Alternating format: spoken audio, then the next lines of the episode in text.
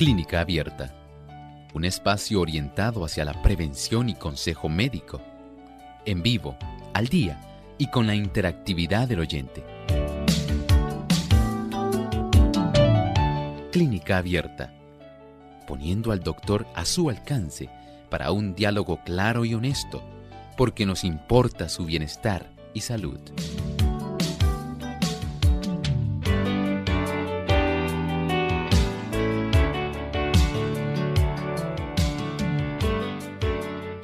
Es una reacción inmunitaria de la glándula tiroides. Hoy en Clínica Abierta estaremos hablando de tiroiditis linfocítica.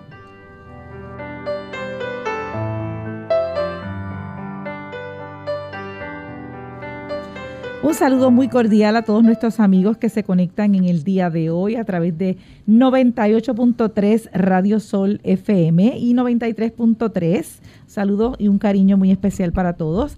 También saludamos a, aquellos que se conectan a través de la página web radiosol.org y saludamos de manera especial también a aquellos que también a través de las redes de Facebook Radio Sol 98.3 debo decir FM Así que les exhortamos que si no lo ha hecho todavía le dé like y puede compartir el enlace para que otros también reciban la bendición. Les habla Ilka Monel. Le enviamos un saludo muy especial al doctor Elmo Rodríguez. Bienvenido. Saludos cordiales, Ilka. Me da gusto que pueda estar aquí junto a nuestro equipo técnico. Pero por supuesto, muy felices de poder estar compartiendo con nuestros amigos que hoy se han dado cita a esta edición de Clínica Abierta. Claro que sí. También enviamos un saludo muy especial y un abrazo fuerte a todos los amigos que se conectan a través de las emisoras eh, de Santiago de Chile, Plenitud 98.9 FM y Máxima 99.1 FM. Un abrazo para todos. También desde Honduras, Stereo Fe, Radio Redención 1380 AM Atlántida y Belice Faith FM, Belice 94.1 y 104.5 FM. Nos sentimos felices de que estén conectados con, con nosotros en este día. Vamos de inmediato entonces a pasar al pensamiento saludable. Además de cuidar tu salud física, cuidamos tu salud mental. Este es el pensamiento saludable en clínica abierta.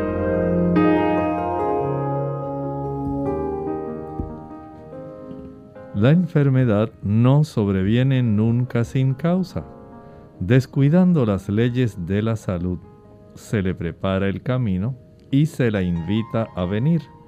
Muchos sufren las consecuencias de las transgresiones de sus padres.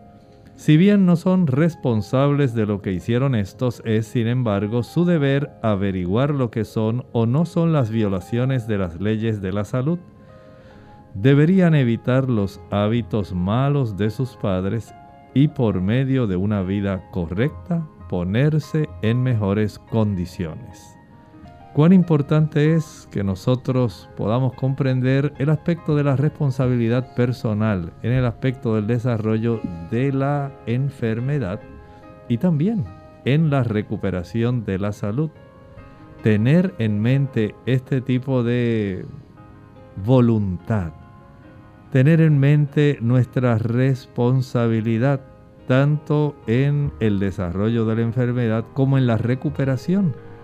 Nos hace estar conscientes de la importancia que tiene no solamente el conocimiento, sino también el someter nuestra voluntad a lo que sabemos que es correcto. Sí, porque muchas personas saben que es correcto, pero no todas quieren hacer lo que saben que es correcto. Y desde ese ángulo comprendemos que la salud está regulada por ocho leyes. Al descuidar estas leyes, entonces facilitamos el desarrollo de la enfermedad. Comprendamos, nuestra voluntad juega un papel muy preponderante en el mantenimiento de nuestra salud. Cuán iluminada está su mente para comprender y tener en realidad una capacidad cognoscitiva que pueda brindarle a usted ese tipo de impulso que aunado a una voluntad dirigida por Dios le capacite para que pueda usted desarrollar una vida sana, feliz, saludable. Agradecemos al doctor Elmo Rodríguez por tan beneficioso pensamiento saludable que ha traído para nosotros durante este, esta hora. Así que ya estamos listos entonces para comenzar con el tema, el tema de hoy, tiroiditis linfocítica. Así que este también se le conoce como tiroiditis silenciosa. Doctor, ¿de qué se trata? Estamos hablando de una condición inmunitaria. Escuché con atención, sí es un trastorno donde la glándula tiroides está inflamada, pero está inflamada sencillamente porque hay una gran cantidad de células de defensa que están afectando nuestra glándula tiroides. Es una reacción inmunitaria y este tipo de reacción inmunitaria puede facilitar que este tipo de tiroiditis pueda ir desde el hipertiroidismo, donde la glándula tiroides está funcionando excesivamente, hasta el hipotiroidismo. Inicia como hipertiroidismo y de ahí entonces va poco a poco transformando el problema según se sigue dañando por efecto de la infiltración de estas células blancas eh, de nuestro sistema inmunitario va entonces desarrollando una función deficiente. Por lo tanto, esta glándula, en lugar de funcionar normalmente, al ser invadida, inicia demasiado activa, posteriormente se agota y comienza ya un proceso de hipotiroidismo. Doctor, ¿se conocen las causas de esta enfermedad? Bueno, la causa es desconocida pero sí sabemos que tiene que ver con el ataque inmunitario. Recuerden que nosotros tenemos una serie de mecanismos para poder defendernos de cualquier tipo de patógeno, ya sea bacteria, virus, hongo, pero también de sustancias que pudieran ser perjudiciales, que incluyen sustancias químicas.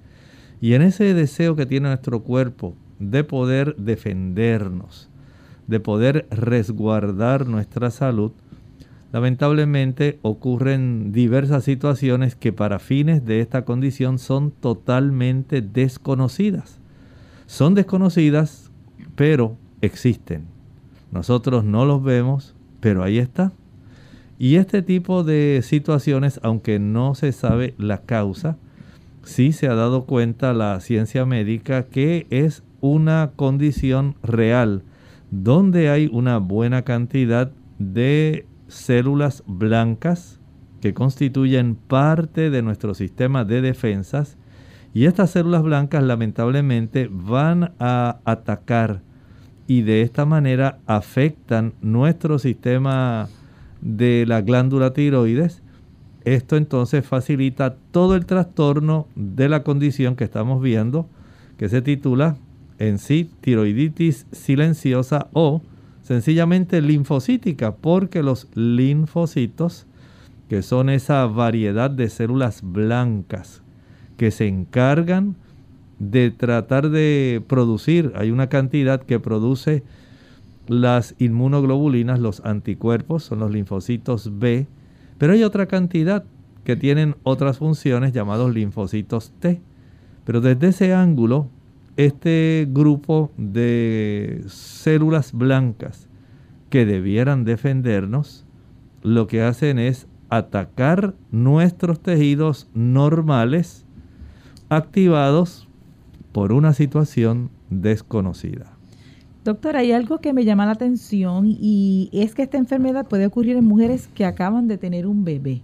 Sí, aparentemente hay un efecto que pudiera desarrollarse a consecuencia hormonal. No se ha podido precisar que esto sea así. No se sabe si es porque en el proceso de desarrollo eh, embrionario, fetal, mientras ese producto se está desarrollando, puede haber el desarrollo de algún tipo de proteína que pudiera enviar una señal equivocada para que la dama que está embarazada, entonces pueda tener un efecto que le facilite a las células de defensa de nuestro cuerpo, las células blancas, los linfocitos. Aunque hay macrófagos que constituyen la mayor parte de los soldados de defensa, los linfocitos son casi el 45%. Y esto va a trastornar de una u otra forma. No sabemos si son las hormonas, si es algún aspecto proteico o u hormonal que se está desarrollando, que va a facilitar que esto facilite el que ese trastorno pueda entonces desarrollarse afectando la glándula tiroides. Ya usted mencionó que se desconoce la causa de esta enfermedad, pero pudiéramos eh, quizás pensar que hay algunos medicamentos que pudiesen causar esta, esta enfermedad también. Hay ciertos medicamentos que pueden facilitar este trastorno. Por ejemplo, el interferón, que normalmente se utiliza para estimular el sistema inmunológico. Por alguna razón, personas que lo utilizan no siempre van a desarrollar este problema, pero sí eh, el administrar este tipo de producto va a facilitar que haya un trastorno inmunitario y los linfocitos comiencen a atacar esta glándula. También hay otro medicamento llamado amiodarona y también otros tipos de quimioterapia que al trastornar o enviar señales que pueden ser mal interpretadas por nuestro sistema inmunológico, especialmente el aspecto celular, estas células, eh, principalmente los linfocitos, puedan entonces sufrir este tipo de equivocación porque normalmente no debieran atacarlos, atacar a la, a la persona. Pero lamentablemente por alguna razón reciben señales que les facilitan el utilizar las células que constituyen los folículos de nuestra glándula tiroides en enemigas, en el objeto de ataque y ahí entonces comienza ese despiadado proceso de ataque que daña y trastorna esta glándula tan importante. Muy bien, vamos a hacer nuestra primera pausa y al regreso continuamos con el tema tiroiditis linfocítica.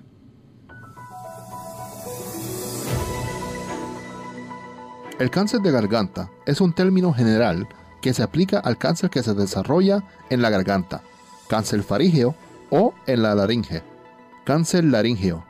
Si bien la mayoría de los tipos de cáncer de garganta involucran los mismos tipos de células, se usan términos específicos para diferenciar la parte de la garganta donde se originó el cáncer. El cáncer nasofaríngeo comienza en la parte de la garganta que se encuentra justo detrás de la nariz. El cáncer orofaríngeo comienza en la parte de la garganta que se encuentra justo detrás de la boca, que incluye las amígdalas. El cáncer hipofaríngeo comienza en la parte inferior de la garganta que se encuentra arriba del esófago y la tráquea. El cáncer glótico comienza en las cuerdas vocales. El cáncer supraglótico comienza en la parte superior de la laringe e incluye cáncer que afecta la epiglotis, que es la parte del cartílago que impide que los alimentos vayan hacia la tráquea. Y el cáncer subglótico comienza en la parte inferior de la laringe por debajo de las cuerdas vocales. Entre los signos y síntomas del cáncer de garganta se pueden incluir los siguientes. Tos, cambios en la voz como ronquera o no hablar con claridad, dificultad para tragar, dolor de oído, una protuberancia o llaga que no cicatriza, dolor de garganta y pérdida de peso.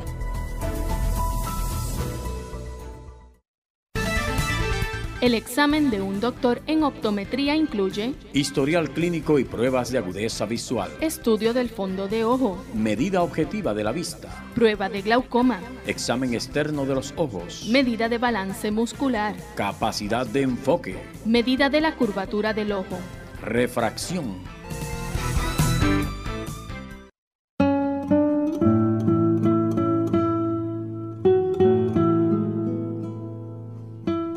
La familia es la presencia primordial.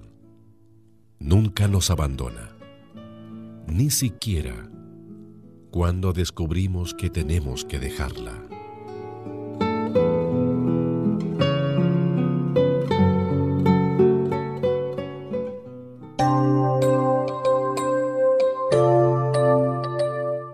De regreso a Clínica Abierta, hoy con el tema tiroiditis linfocítica, también conocida como tiroiditis silenciosa. Y pienso yo que silenciosa, no sé, doctor, será porque no se manifiesta algunos síntomas o que uno no se da cuenta. Eso yo aquí pensando a ver por qué se le llamaría tiroiditis silenciosa. Bueno, sencillamente la persona no se da cuenta de que está siendo invadida. Usted sigue llevando, realizando todas las funciones normales de la vida, pero así enfrente de sus propios ojos.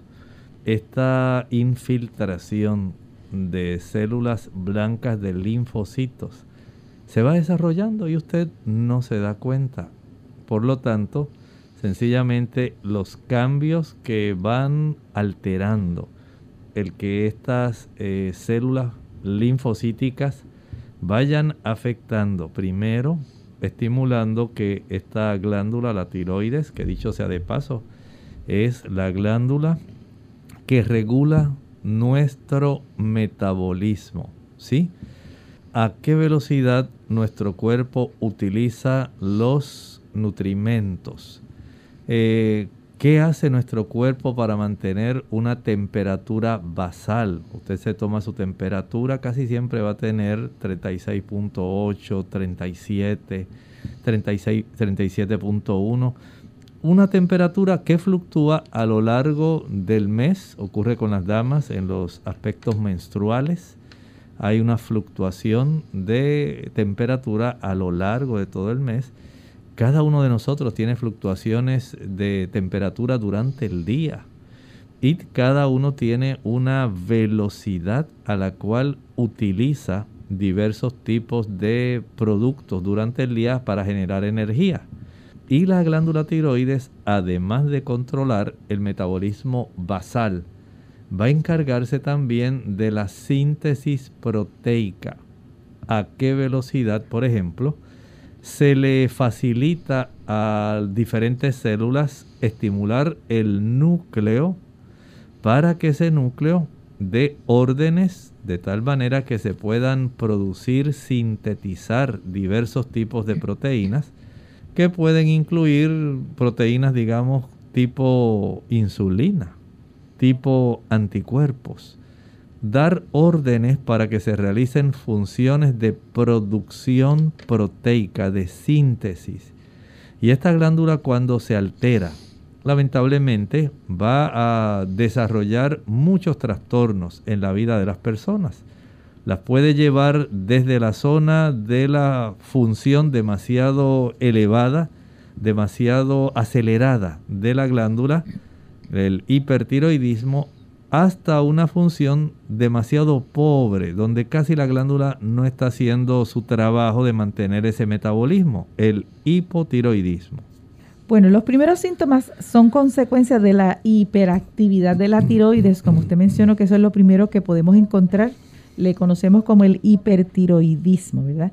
Y, y, pueden durar aproximadamente tres meses. Ahora, los síntomas generalmente son leves. ¿Qué se puede esperar de los síntomas? Bueno, si nosotros tenemos una persona que está en un proceso, un proceso donde está usando muchas calorías, muchas calorías, está eh, ordenando que todas sus células estén en un estado sumamente de sobreproducción de energía. Esta persona va a gastar energía, va a gastar, va a gastar. La gente dice, está como nerviosito, está eléctrico. bueno, por supuesto, esto eventualmente, usted no puede estar así todo el día eventualmente va a sufrir una cantidad de reducción de esa energía que va a hacer que la persona se sienta sencillamente fatigado y se sienta débil. Porque no es normal que una persona pueda estar todo el día eléctrico, como si tuviera las pilas bien cargadas, bien encendidas. No es posible. Así que esta persona, al tener una función exagerada de la tiroides, va a sufrir una, un cansancio, una fatiga que eventualmente le hace sentirse débil. Y por supuesto, cuando usted tiene el metabolismo acelerado, el movimiento intestinal se va a afectar. Cuando una persona tiene esta situación, ya sabe que las deposiciones van a estar siendo bien frecuentes, va a ir varias veces al día a vaciar su intestino, a defecar. Y esto a muchas personas le va a preocupar. Dice, pero ¿qué es esto? Si yo no hacía en esta cantidad y a veces hasta diarreico porque no se le da mucha oportunidad para que haya un proceso de absorción apropiada en el intestino delgado y un proceso de compactación que sea adecuado en el intestino grueso. Por lo tanto, esta persona va a tener una mayor frecuencia de deposiciones al mismo tiempo que van a estar estas deposiciones más acuosas, menos formadas. Wow, tremendo. Aquí yo estoy pensando en las amas de casa que nos gustaría tener esas energías para poder trabajarlo, pero sabemos que entonces hay que estar pendiente de nuestra salud y verificar, ¿verdad? Con nuestro médico para ver que, que esas energías tan, tan eh, que todo el tiempo estemos ahí produciendo, pues no sea, no sea algo que, que tengamos que revisarnos. ¿Algún, ¿Algún otro síntoma, doctor, que podamos eh, compartir con nuestros amigos? Claro, hay unos cuantos. Por ejemplo, al tener ese metabolismo más acelerado, la persona sabe que va a aumentar su calor general. Recuerden que cada uno de nosotros tiene una temperatura producto de ese metabolismo general. Esa temperatura nos identifica de que estamos vivos. Usted dice, doctor, ¿cómo es eso? Sí. ¿Alguna vez a usted le ha tocado presenciar la muerte de alguien? Cuando usted lo toca, la persona que está palpando dice, ya se puso frío. Evidencia de que cuando hay vida, hay procesos de reacciones que están facilitando que haya un nivel metabólico que contribuye a que se pueda tener una conservación a una temperatura que evidencia actividad interna celular, incluyendo actividad de las células cardíacas, incluyendo el marcapaso del corazón, la actividad neuronal. Y cuando nosotros sabemos que ese proceso de mantener una función metabólica y el proceso de la síntesis de proteínas no se está desarrollando, el cuerpo va sufriendo esa merma de temperatura que lamentablemente en este caso, ya apartándonos ahora del proceso de la muerte, esta tiroiditis silenciosa, la persona como está con una función demasiado acelerada inicialmente, recuerden que estamos hablando de los primeros tres meses en el desarrollo de la tiroiditis linfocítica, donde tenemos células de defensa llamadas linfocitos atacando nuestra glándula tiroides. Y durante ese primer eh, episodio de ataque hace que esta glándula funcione demasiado acelerada, como si estuviera usted apretando el acelerador de su automóvil. Aun cuando el automóvil esté estacionado, usted sabe que va a estar por la cantidad de revoluciones por minuto que va a estar teniendo el automóvil. Esos, el cigüeñal, el árbol de leva, los pistones, todo eso va a estar a una velocidad mucho mayor que lo que estaría en estado de reposo. Y usted se da cuenta porque hay un indicador de la cantidad de revoluciones por minuto. En estado de reposo un automóvil va a estar cerca de 8000 revoluciones por minuto y según usted acelera, pues va aumentando la cantidad de revoluciones. Así ocurre con nuestro cuerpo. Hay una cantidad, no podemos decir de revoluciones por minuto, pero sí hay un metabolismo basal, el básico cuando usted está en estado de reposo. Y ese metabolismo hace que usted al descender baje un poquito la temperatura. Cuando usted amanece en la mañana, la temperatura es diferente a cuando usted está trabajando durante el día. Cuando usted tiene este trastorno de la tiroiditis silenciosa, tiroiditis linfocítica, durante tres meses usted va a tener una, un aumento en su temperatura corporal, lo cual va a facilitar intolerancia al calor. Imaginen en esta época de verano. El verano oficialmente comenzó ayer, con el equinoccio de verano, el solsticio, de verano, ¿verdad? Solsticio de verano. Y sabemos que este solsticio marca ya esto son señales, ¿verdad?, de que iniciamos esta época del verano según las diferentes estaciones. Ahora usted imagine en época de calor, usted teniendo un metabolismo sumamente acelerado que le eleva el calor del cuerpo. Piense nada más en esa intolerancia de calor que usted tendrá. Así se siente esta persona, por lo menos durante los primeros tres meses de la enfermedad. Yo creo que a algunas personas también les preocuparía el aumento del apetito. Claro, si tenemos, vamos a decir así, un horno hmm. que está quemando constantemente una buena cantidad de calorías. Recuerden que los macronutrientes son los que nos van a proveer a nosotros calorías. Nuestro combustible primario, la glucosa. Nuestro combustible secundario, las grasas, ácidos grasos. El último combustible que utilizaría nuestro cuerpo, los aminoácidos, las proteínas. Y cuando usted tiene un aceleramiento del metabolismo del cuerpo, ya usted sabe que el cuerpo le dice, tienes que echar una mayor cantidad de leña al fuego, por así decirlo, para alimentar ese horno. Para que usted mantenga su temperatura, para que mantenga su actividad física, usted tiene que suplir una mayor cantidad de estos macronutrientes, carbohidratos, ácidos grasos, proteínas, para que el cuerpo pueda mantener la actividad metabólica conservar las funciones del cuerpo, claro, lo está haciendo mientras está apretando el acelerador. Recuerde que estamos forzando por una enfermedad la función de la tiroides. Inicialmente por tres meses usted está pisando el acelerador y esto hace que aumente la temperatura corporal, hace que usted gaste demasiada energía. Esto produce un mayor aumento en la temperatura, pero por supuesto va a hacer que usted se canse. Y para usted suplir y facilitar la cantidad de energía que usted está gastando, tiene que comer más.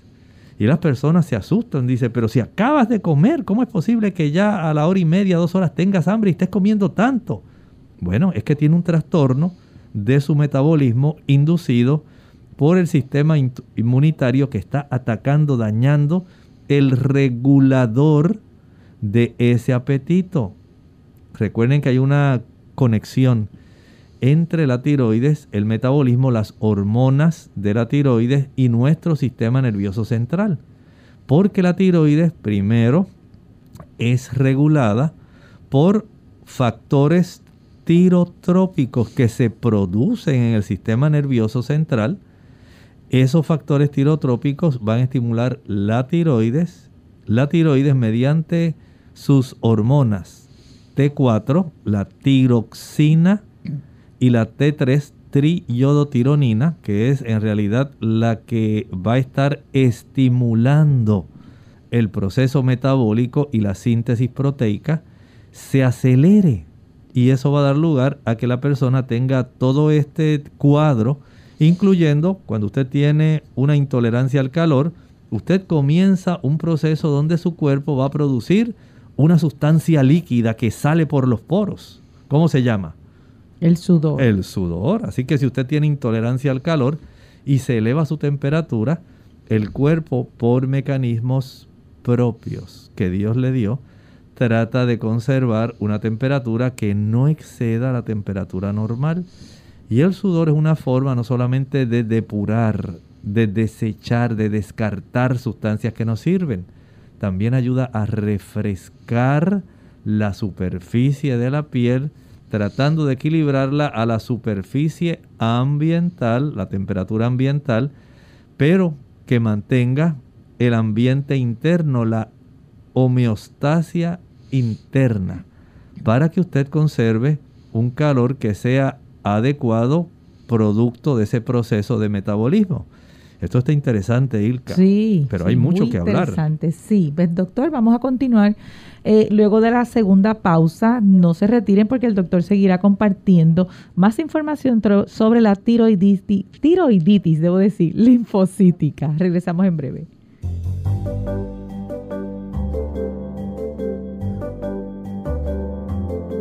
Prevención es salud. Infórmate y aprende. Beneficios de la piña. Un alimento muy saludable. La piña no solo es deliciosa, también es sana y nutritiva. Es una gran fuente de vitaminas, minerales, fibra y enzimas que son buenas para el sistema digestivo. Además, contiene vitamina C y muy poca grasa y sodio. Escucha sus beneficios y adóptala. Tiene propiedades antioxidantes. Esta fruta es rica en vitamina C y otros minerales como calcio y fósforo, que ofrece al cuerpo una protección excelente contra los radicales libres, las sustancias que atacan las células sanas, de acuerdo con las guías alimentarias para los estadounidenses producidos por el Departamento de Salud y Servicios Humanos de Estados Unidos. Media taza de piña cruda contiene 28 miligramos de vitamina C y solo 37 calorías. Adiós al estreñimiento.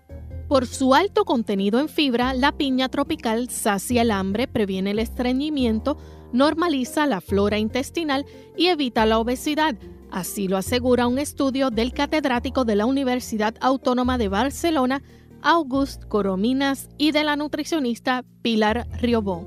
La Organización Mundial de la Salud considera que un régimen alimenticio saludable debe incluir un mínimo de 25 a 30 gramos de fibras al día.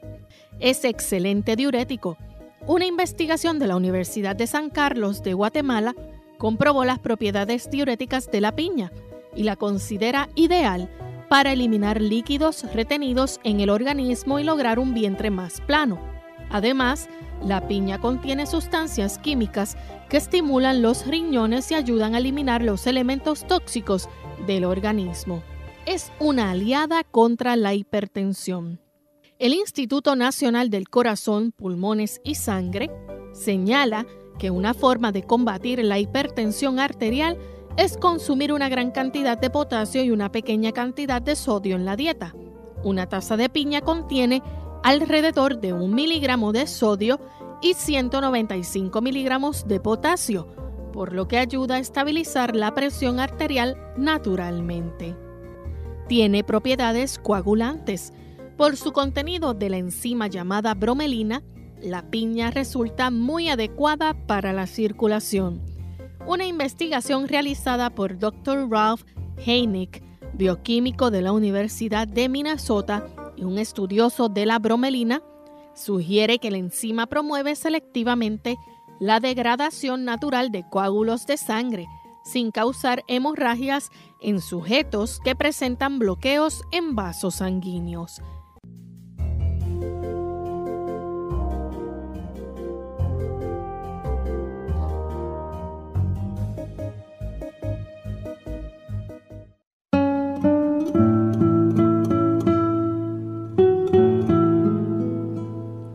Dejarlo todo para mañana es como usar una tarjeta de crédito. Muy divertido, hasta que nos llega la cuenta.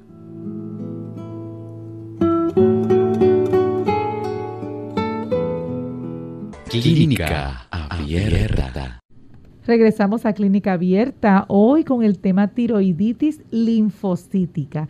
Hemos estado hablando con el doctor, conversando aquí sobre lo de lo que se trata esta enfermedad. Ah, también hablamos hace un ratito sobre las causas y antes de la pausa estuvimos hablando un poco sobre los primeros síntomas que pueden aparecer durante los primeros tres meses de, de esta enfermedad. Así que doctor, ¿Qué, otras, ¿Qué otros síntomas pueden aparecer? Miren, cuando hay estos primeros tres meses que está en ese episodio de hipertiroidismo, la dama va a tener periodos menstruales que son irregulares. Va a sufrir la persona, generalmente recuerde que esto lo sufren más las damas, ocurre más en las damas. Van a desarrollarse cambios en el estado de ánimo, generalmente irritabilidad.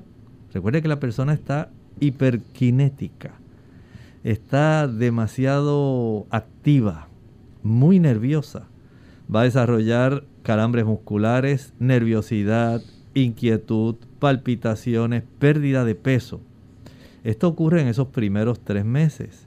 Ahora, una vez ya ese periodo de hipertiroidismo inicial de tres meses se finaliza, ahora entonces el cuerpo cae en el otro extremo, en la hipoactividad, donde ahora la actividad es el polo opuesto, es totalmente lo contrario al hipertiroidismo. Aquí tenemos una persona que se va a fatigar fácilmente. Una persona que el metabolismo no le está facilitando la provisión de sustancias, la provisión de calorías, la provisión de principalmente proteínas para que el núcleo de las órdenes necesarias de tal manera que la persona pueda llevar a cabo una vida normal. Y ahora tenemos literalmente el polo opuesto. Nos fuimos del polo norte, del hipertiroidismo, y llegamos al polo sur, al hipotiroidismo, la poca actividad. Entonces la persona ahora va a tener cansancio. Primero estaba sumamente activo, eléctrico. Ahora no, ahora tenemos una persona que está fatigada, cansada, que no quiere trabajar, que comienza a hacer un trabajo y dice, ay no, tengo que sentarme, ay ya yo no puedo con mi alma, no puedo, no puedo, esto no, no me deje esta situación, yo no sé qué me está pasando, pero yo no era así. Yo antes viraba el mundo, pero ahora no. no me, ni me parezco a quien yo era en mi actividad física. Ahora desde que me levanto, aun cuando haya dormido, es más, me dan hasta deseos de seguir durmiendo y durmiendo y durmiendo porque usted tiene esa glándula que regula su actividad general, su metabolismo. No está funcionando bien. Así que usted va a estar fatigada. Esta persona ahora va a estar estreñida, todo lo contrario al hipertiroidismo. Mm. Así que el paciente que está en esta hipoactividad, en esta reducción del metabolismo basal, en esta situación donde hay una menor síntesis proteica, no va a haber un buen movimiento intestinal y la persona básicamente va a estar bien estreñida. No va a estar eh, con su defecación diaria. Tiene problemas. Y dice, pero ¿qué me pasa? Si yo tampoco tenía este problema. Ahora estoy notando que no estoy yendo al baño como yo acostumbraba antes. Es más, apenas estoy yendo a defecar Estoy yendo una vez cada tres o cuatro días. Nos pusimos entonces en una situación sumamente difícil, opuesta. Lo mismo va a ocurrir, digamos, con la temperatura. El que estaba en los primeros tres meses cuando tenía el hipertiroidismo, se sentía sumamente caliente. Era una persona que podía literalmente decir estoy intolerante al calor y esta persona sudaba y no encontraba dónde ubicarse para que se le pudiera tolerar la temperatura tan grande que él sentía internamente, ese fogaje, ese calentón. Pero ahora tenemos una persona que está intolerante al frío, está en el polo opuesto. Aquí tenemos esa persona que ahora básicamente, a pesar de que estemos en el verano, de que los demás tengan calor, ella tiene que andar con algún suéter puesto porque siente frío. Y entonces las personas le preguntan, pero tú estás mal, ¿qué te pasa? Tú no estás bien, tú no estás bien porque ¿quién en pleno verano va a estar usando un suéter y de manga larga? Sí, dice la persona, es que estoy sufriendo cambios, yo no sé qué me pasa. Pero lamentablemente primero me daba mucho calor hace tres meses atrás, ahora no. Ahora tengo intolerancia al frío. Y cuando el metabolismo comienza a tener esta situación, se alteran hasta nuestra piel. Si cuando la persona tenía hipertiroidismo, estaba sudando mucho, ahora tenemos una persona que lo que tiene es la piel seca y el pelo, lamentablemente, pues no se ve sano y saludable. Noten que estamos literalmente en una situación totalmente opuesta a la inicial. Y esta persona, al no tener un metabolismo que esté normal, está muy enlentecido, digamos, este automóvil está frenando. En lugar de que usted pueda acelerarlo, para correrlo normalmente, esta persona va con el freno puesto. Así que esta persona no va a tener mucho apetito y lo que va a hacer es con lo poco que coma aumentar peso. Vean entonces que al trastornar esta glándula tan importante que nosotros tenemos precisamente enfrente de nuestro cuello, ahí donde se junta, digamos, debajo del caballero, cuando usted ve ahí, debajo de la zona donde está la manzana de Adán, ahí usted tiene una glándula en forma de escudo o de lacito llamada la glándula tiroides. Y esta glándula, cuando usted la analiza bajo un microscopio, está compuesta por unidades que se llaman folículos. Así como los pulmones, básicamente tienen unas unidades funcionales que se llaman alvéolos. Nuestra glándula tiroides tiene unas unidades funcionales que se llaman folículos. Estos folículos básicamente están compuestos por células, unas células que tienen unas capacidades asombrosas. Es un conjunto de células, piense como si fuera una piscina. Todas las piscinas o albercas alrededor tienen una zona que es de cemento. Y hacia adentro entonces ya viene la orilla y el agua. Algo parecido son estos folículos ese borde de la piscina, de la alberca, que casi siempre es de unas eh, losas o losetas así como color terracota, que evitan que la persona vaya a resbalarse, pero que son bonitas y hacen esa distinción, ¿verdad? Entre el cemento que está alrededor de la piscina o la alberca. Ese borde especialmente está compuesto de una sola capa de células. Estas células van a controlar, tienen una capacidad de ser influidas por sustancias que regulan la captación de yodo. ¿Escuchó bien? Sí. Hay unos factores que intervienen en el intercambio de sodio y de yodo.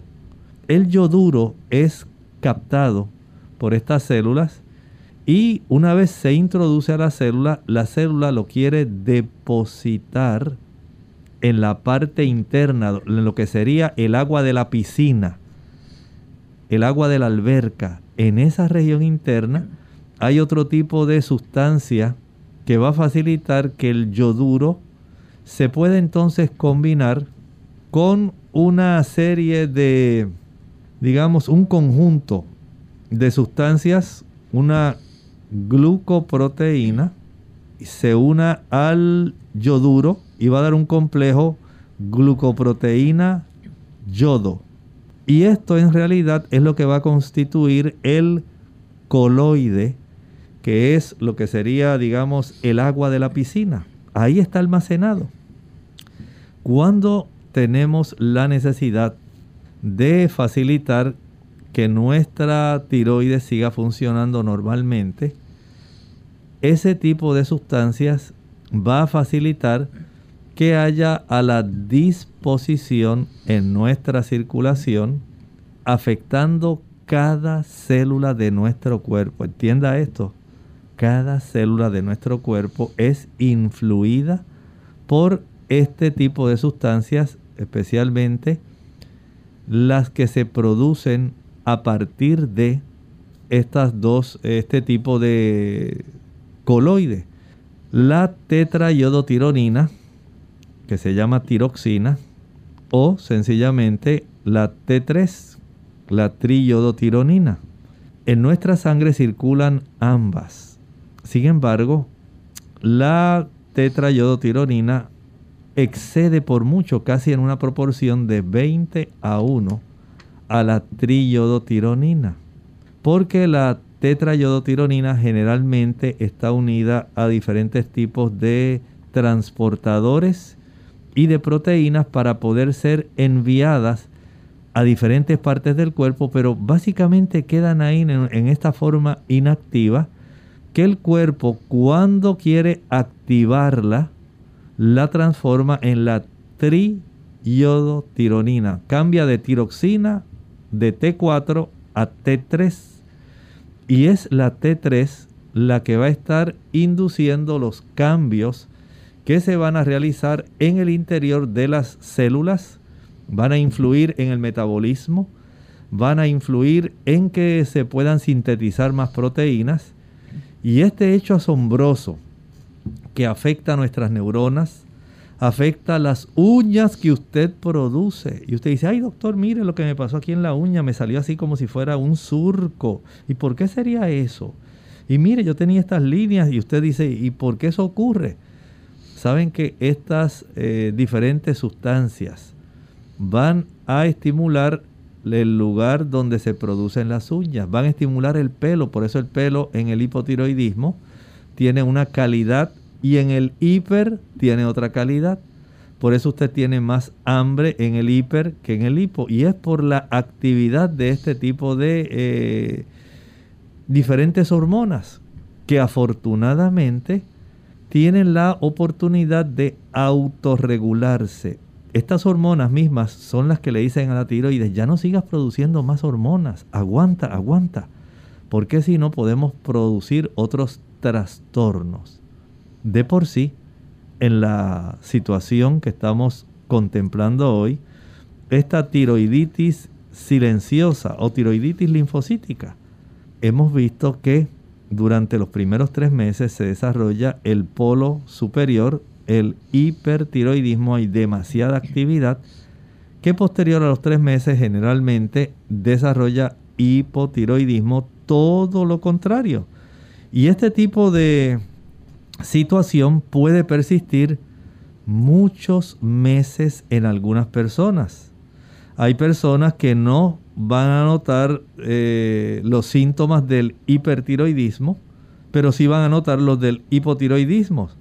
Y no tienen síntomas del hipertiroidismo al comenzar, pero eso no quiere decir que no se estén afectando. Y esto entonces es lo que lleva a la persona a buscar ayuda al médico, Ilka. Así es. Van al médico porque dicen, yo quiero saber qué está ocurriendo conmigo. Muy bien, doctor. ¿Qué pruebas y exámenes? Y que el examen físico, ¿qué podría mostrar? bueno, el médico siempre va a hacer una serie de preguntas. ¿Desde cuándo está así? ¿Cómo se siente?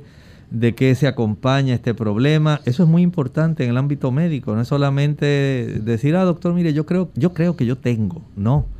Eso está bien que usted sospeche. Pero hay que preguntar, hay que recibir información, el médico tiene que recibirla. Eh, le ha aumentado la temperatura, ah, doctor, mire que sí, yo me siento así como que me estoy quemando, doctor, y ahora como y como y como y como y como y como, y no encuentro, doctor, mire cada dos horas, o sencillamente ahora tengo muchas palpitaciones, estoy perdiendo mucho peso, estoy enflacando mucho, estoy bien irritable, todo eso el médico lo tiene que saber, porque eso le va a ayudar al médico para saber por lo menos el palpar la glándula tiroides para saber si esta glándula eh, está creciendo. Si comienza a palparse muchos lóbulos, va a escuchar su corazón, va a tomar el pulso para saber si usted tiene la frecuencia del corazón muy elevada. Va a observar sus manos para ver si usted está sudorosa y temblorosa. Los reflejos en los casos del hipertiroidismo van a estar hiper estos reflejos va a haber hiperreflexia. La piel sudorosa y caliente, pero él no solamente va a conformarse con el aspecto de la inspección física, va a ordenar algunos estudios. Por ejemplo, la captación de yodo radioactivo, el nivel de la hormona estimulante de la tiroides, TSH, es muy importante saber ese nivel porque si esta está normal, pues el médico sabe que la situación está bien. Pero si esta comienza a elevarse, entonces va a tener que ordenar en los niveles de T3, los niveles de T4, para saber qué está ocurriendo, eh, digamos, en el aspecto de la entrega, la eh, captación de estas hormonas tan importantes. La tasa de sedimentación eritrocítica ayuda a que el médico sepa que hay procesos de inflamación, al igual que la proteína C reactiva. Estos son algunos de los estudios que se pueden ordenar Y también actualmente hay formas de detectar estas enfermedades de la tiroides antes y después de iniciar medicamentos para poder tener una precisión en el aspecto de ayudar a la persona a que tenga un funcionamiento lo más cercano a la normalidad. Brevemente, doctor, ya para concluir con el tema de hoy, tratamiento y expectativas o cuál podría ser el pronóstico. Todo se basa en los síntomas. En el laboratorio, si hay que dar, por ejemplo, hay mucha palpitación y la persona siente que el corazón se me va a salir casi por la boca. Bueno, hay que dar beta bloqueadores. Esto ayuda a aliviar esa frecuencia cardíaca rápida. Si el, que la persona tiene hipertiroidismo, hay que dar los medicamentos que corresponden. Si es que tiene hipotiroidismo, también hay que dar los medicamentos que corresponden. Porque lamentablemente en estas personas, aunque se padece inicialmente del hipertiroidismo, a largo plazo la persona va a quedar básicamente ya eh, siendo hipotiroidea y va a necesitar entonces un tratamiento donde se le tendrá que administrar un medicamento que reemplace la hormona tiroidea y para esto es muy importante que el paciente entienda que tiene que estar haciendo visitas regulares al médico. Esto no es un asunto de que ya el médico me dio esta pastillita y con esta pastillita me la voy a tomar 30 días y ya, se me debe haber arreglado la tiroides. Las cosas no son así con esta glándula tan importante. Usted debe ser responsable, debe acudir porque el no tenerla adecuadamente controlada va a causar muchos, muchos trastornos que van a manifestarse en su desempeño como persona en su vida normal. Interesante por demás el tema de hoy, ya no tenemos tiempo para más y ahora pasamos para el pensamiento bíblico. En el pensamiento bíblico estábamos hablando de la importancia que tiene cuando el quinto ángel dice Apocalipsis capítulo 9, versículo 1, el ángel tocó la trompeta y vio una estrella que cayó del cielo a la tierra y se le dio la llave del pozo del abismo. Una vez ya pasamos de la cuarta trompeta, finaliza básicamente el tipo de castigos que se habían eh, enviado hacia el imperio romano de Occidente. Ahí, básicamente, los bárbaros habían afectado y habían hecho sucumbir a este imperio al extremo que el último gobernador, el último eh, César, el último dirigente de ese imperio, envió las insignias reales al imperio romano de Oriente. Y el imperio romano de Oriente Lamentablemente para esa época fue que se desarrolló el papado, una combinación de la iglesia aprovechando el poder del Estado para poder someter mentes, creencias, suprimir el efecto que la Biblia tiene en toda población, de ayudar a las personas para que puedan comprender no solamente la salvación, sino para que se pueda observar la prosperidad, el desarrollo. Lamentablemente, al someter mediante la opresión y mediante las armas, utilizando a los reyes, comenzó entonces periodos difíciles de persecución. Y aquí entonces no se pasa por alto esta opresión. Y comienzan entonces los castigos mediante las invasiones del Islam. Ahora comienza con la quinta trompeta ese periodo donde a través del Islam esas cruzadas que se desarrollaron están castigando el daño infligido a los hijos de Dios por el imperio romano de Oriente. Agradecemos la sintonía de todos nuestros amigos en el día de hoy. Les invitamos para el próximo programa donde usted puede hacer su consulta hasta ahora les hablaron el doctor Elmo Rodríguez Sosa e Ilka Monel. Hasta la próxima edición de Clínica Abierta.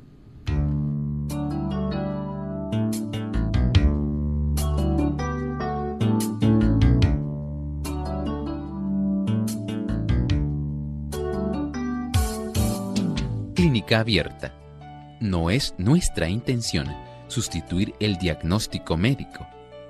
Antes de poner en práctica cualquier consejo brindado en este programa, usted debe consultar con su médico. Hasta la próxima.